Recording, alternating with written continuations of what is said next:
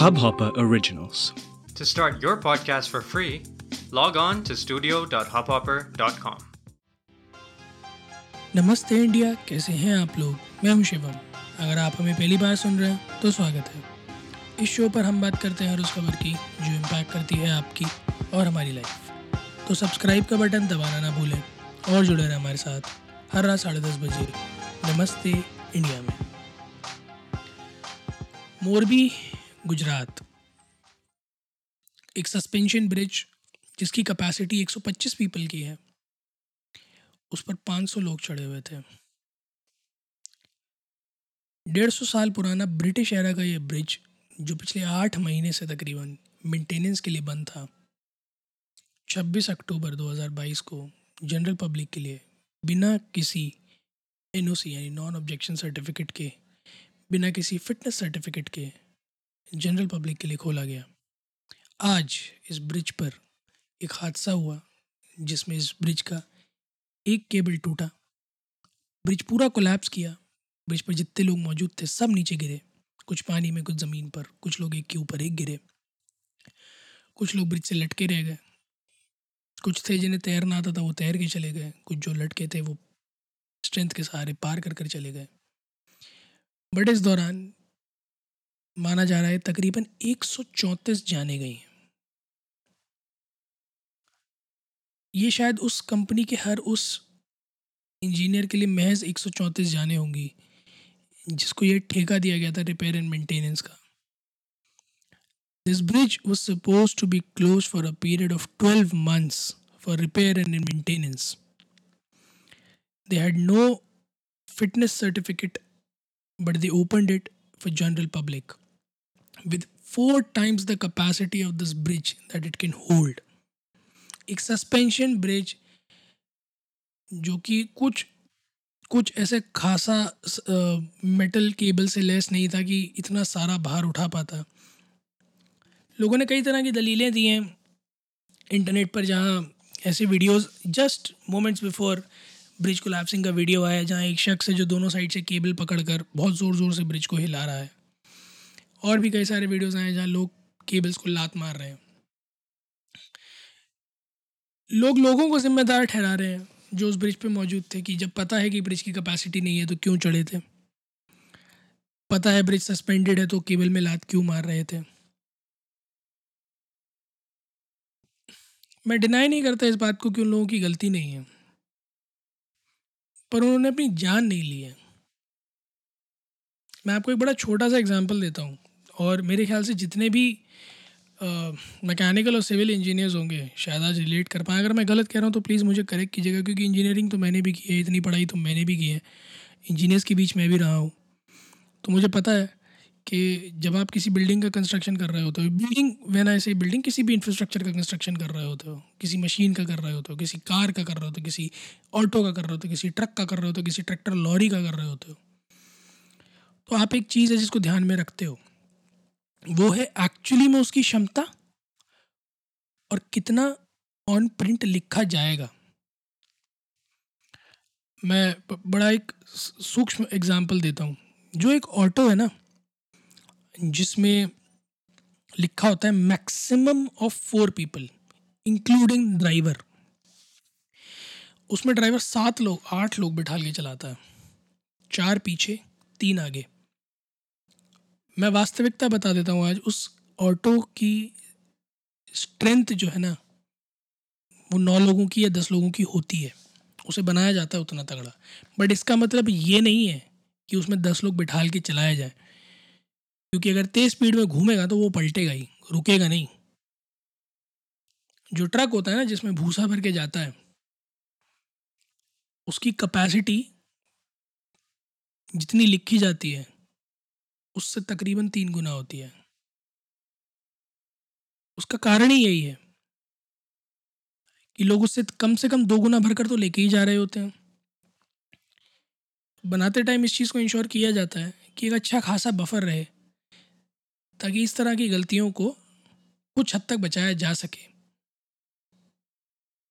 तो अगर आप लोगों का कहना यह है कि उन लोगों ने केबलों पर लात मारी और केबलों को झुलाया, इस वजह से टूट गया मेरी दलील ये है कि वो ब्रिज इस बुद्धि से बनाया ही नहीं गया, इस बुद्धि से रिपेयर ही नहीं किया गया कि वो अपनी रिटर्न कैपेसिटी से एटलीस्ट टू एक्स के एंडोरेंस रखे। आप कभी भी कोई भी चीज़ ऐसी नहीं बनाते हो जिसमें आप बिल्कुल ब्रिम पर रख कर काम करते हो। आप जब भी कुछ भी ऐसा बनाते हो, इस तरह का इंफ्रास्ट्रक्चर बनाते हो हमेशा एक एक टू एक्स थ्री एक्स का बफर लेकर चलते हो, क्योंकि आपको पता है सर्कमस्टांसेस अंडी हो सकते हैं, कभी भी कुछ भी हो सकता है। Engineers do tend to do these things until और अनलेस आप केयरलेसनेस के साथ काम कर रहे हैं the only thing you worried about is कि इसको जल्दी से जल्दी ख़त्म करके ओपन कर लेते हैं। जनरल पब्लिक के लिए अवेलेबिलिटी में ले आते हैं।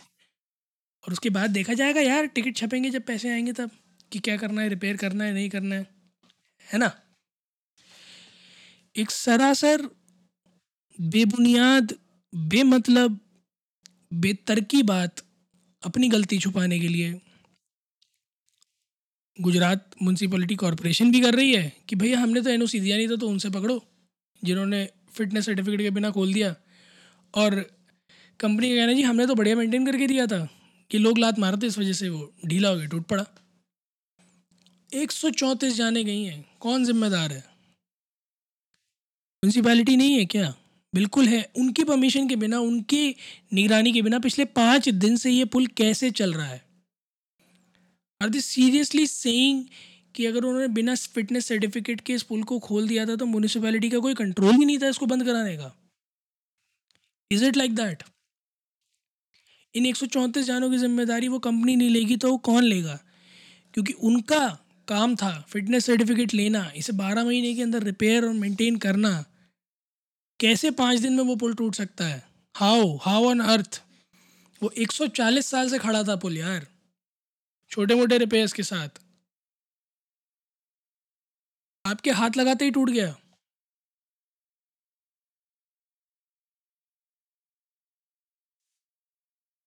इस देश में जब तक कॉन्ट्रैक्टर्स पर, ठेकेदारों पर कार्रवाई नहीं होगी ना म्यूनसिपाल्टी पर भी इनफैक्ट कार्रवाई नहीं होगी ना। तब तक इस तरह के हादसे होते रहेंगे। और मेरा बड़ा विनम्र निवेदन है पीएम ऑफ़िस से। इनफैक्ट खुद मोदी जी इस समय गुजरात में ही हैं, कल जाने भी वाले हैं। बड़ा शोक व्यक्त कर रहे थे वो। और मैं चाहता हूँ कि इस शोक का कोई परिणाम निकल कर आए। चाहता हूँ कल जब वो वहाँ जाएँ तो कुछ ऐसा करें, जिससे देश के सारे जितने भी ये कॉन्ट्रैक्टर्स हैं ना, इन्हें एक सबक मिल जाए। या तो माल ढंग का लगाओ, काम ढंग का करो। वरना अगर एक की भी जान गई ना उसके ज़िम्मेदार तो तुम हो गए ही हो गए। साथ के साथ तुम और तुम्हारा परिवार इस बात को याद रखेगा कि जैसे तुम्हारे चक्कर में किसी और की जान गई और उसका परिवार तड़प रहा है ऐसे ही वो भी तड़पे। I am sorry I am saying like this but जब तक कोई अपना नहीं खोता ना, तब तक हमें एहसास नहीं होता। थोड़ा सा सुनने में हार्श लगेगा but this is the better truth जब तक अपने ऊपर नहीं बीत रही होती ना we do not really realise मैं बोलना नहीं चाहता बट अगर सोचिए, जिस कंस्ट्रक्शन कंपनी ने ये काम किया, उसके फाउंडर सीईओ का कोई परिचित होता, कोई अपना करीबी होता, दिल चाहने वाला होता और वो इसमें मर जाता तो तब भी आप ये कह देते कि पल्ला झाड़ के खड़े हो जाते। जी, मेरी क्या गलती है? लोग हिला रहे थे।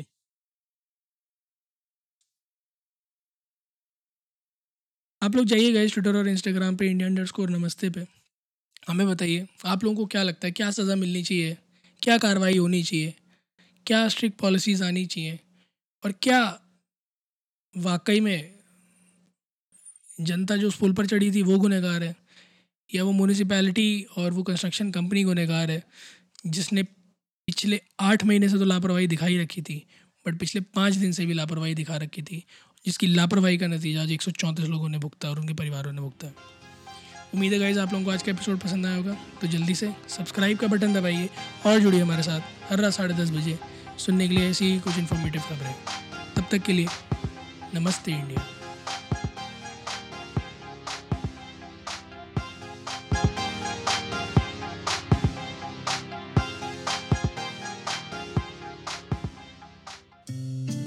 इस हब हॉपर ओरिजिनल को सुनने के लिए आपका शुक्रिया। अगर आप भी अपना पॉडकास्ट लॉन्च करना चाहते हैं तो हब हॉपर स्टूडियो वेबसाइट पे रजिस्टर करें। और एक मिनट के अंदर अंदर अपना खुद का पॉडकास्ट लॉन्च करें। यही नहीं स्टूडियो देता है आपको पूरी आज़ादी कहीं भी, कभी भी अपना पॉडकास्ट लॉन्च करने की सिर्फ़ तीन आसान स्टेप्स में। तो साथ में अपना पॉडकास्ट शुरू करने के लिए तैयार। Just hop on Hub Hopper simply content